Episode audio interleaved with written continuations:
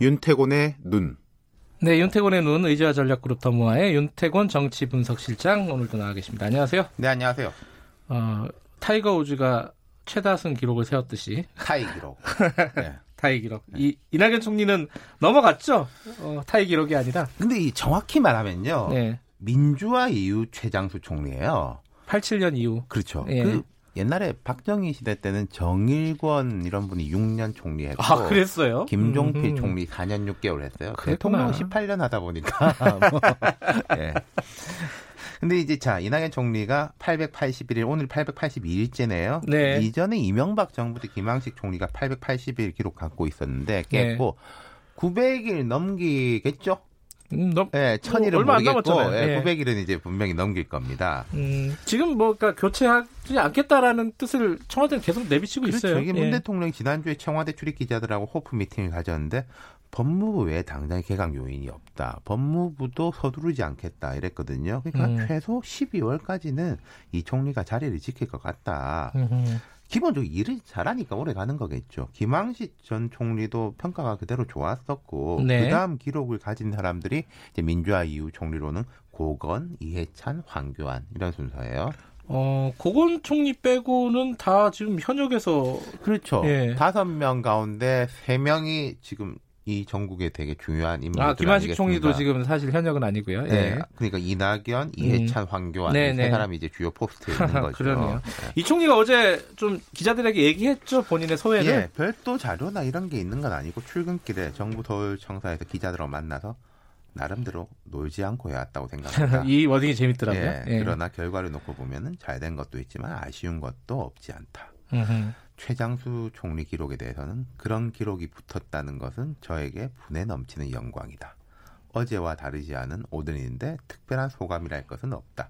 참 이분 항상 메시지가 재밌어요. 그리고 이제 말인데 글로 써놓아도 글이 되는 말을 음, 이렇게 받아 써도 그런 부분이 이제 최강점인데 정제가 돼 있다. 그렇죠. 네. 그러면서 덧붙인 게 지표상 나아지고 있는 것들이 있지만은 그래도 삶이 어려운 분들은 여전히 어렵다. 그런 국민의 고통에 대해서는 늘 저의 고통처럼 마음이 아프다. 이런 정제된 메시지에 대해서 호감을 느끼는 사람들이 꽤 많은 그렇죠. 것 같아요. 이게 네. 지금 네. 총리 이낙연의 제일 큰 장점이죠. 특히 네. 지금 같은 이제 메시지 과잉의 시대는 사람들이 메시지에 서 피로감을 느끼는 경우가 되게 많거든요. 근데 네. 이낙연 총리는 그러니까 말이 작은 사람은 아니에요. 말이 이제 뭐 많은 편에 속하는데 그 피로감을 주지 않는 게 제일 큰 장점이죠. 대정부 질의에서도 야당 의원들 공격에 뾰족하게 이제 뼈 있는 할 말은 다 하면서도 기분 나쁘거나 험한 말은 없지 않습니까? 네, 이거 배우고 싶어요. 이거. 그러니까요. 네. 어, 이제 앞으로 거치가 어떻게 되느냐, 이 부분에 대해서는. 그렇죠. 예. 이낙연이 왜 이렇게 오래 왔느냐, 강점 뭔가 살짝 우리가 짚어봤지만 앞으로가 문제인데 그 네. 부분에 대해서 이 총리는 어제 이렇게 말했습니다. 당연히 저의 거치는 저 혼자 할 수 있는 게 아니다. 음흠. 조화롭게 하겠다. 이 조화롭게 하겠다라는 게 재밌어요. 이것도 내 생각, 대통령 생각, 당 생각, 맞춰가겠다라는 거 아니겠습니까? 네. 그러면서 이제 이 총리가 지난 25일에 청와대에 들어가서 문재인 대통령한테 직접 방일 결과를 보고했다. 네. 이러면서 기자들이 물어봤죠. 문 대통령 자주 소통하는 편이냐? 기본적으로 주례 해동이 있으니까 자주는 아니지만은 필요할 때는 단둘이 뵙는 경우도 있다. 요즘 유행하는 말로 흘리기. 흘리기죠. 이게 뭐라고 딱 떨어지게 얘기하는 건 아니에요, 항상. 그러지만 네. 이제 문 대통령 신임 받고 있다. 네. 이거 아니겠습니까? 그 대통령하고 의논해가지고 앞으로 거취를 결정하겠다.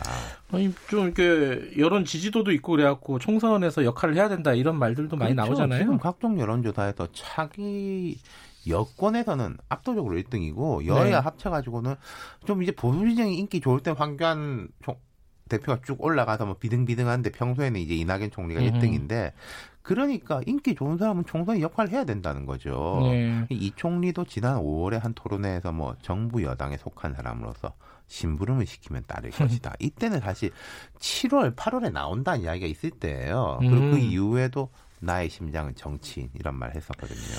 어, 윤태원 실장님은 어떻게 보십니까? 이게 본인은 당에 돌아오고 싶어 할 것 같지 그럼요. 않아요? 총리로서 네.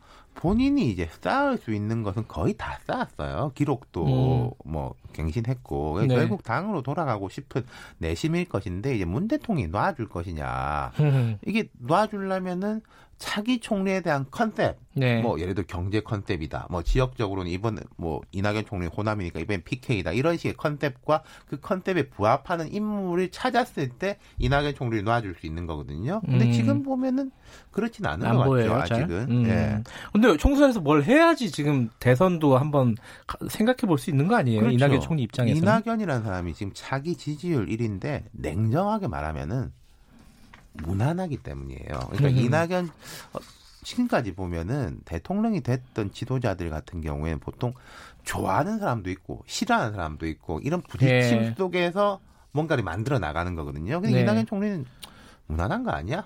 하고 이제 부정적인 사람들도 뭐 내가 그 사람 되게 싫어하진 않지만 썩 마음에 들진 않은 이런 정도란 음. 말이에요. 그럼 자기만의 칼라, 실적 이걸 만드는데 만들어야 되는데 갑자기 사람이 바뀌기도 힘들고 이번 총선에서 성과를 내야 된다는 거죠. 음.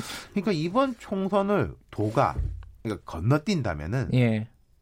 그냥 이낙연 총리로 남을 가능성도 음. 있습니다. 총선 끝나고 나서 결과가 매우 좋다면 네. 그럼 그 총선의 결과를 이끈 사람이 우뚝 설 것이고 결과가 안 좋다면은 문재인 정부에 대한 책임론으로 돌아갈 건데 그럼 이낙연 총리도 공동 책임지는 거 아니겠습니까? 그렇네요. 그러니까 나와야 된다는 거죠. 그리고 당내에서 보면은 이해찬 대표 혼자만은 어렵다는 기류도 강하고. 알겠습니다. 윤태권 실장이었습니다. 고맙습니다. 감사합니다.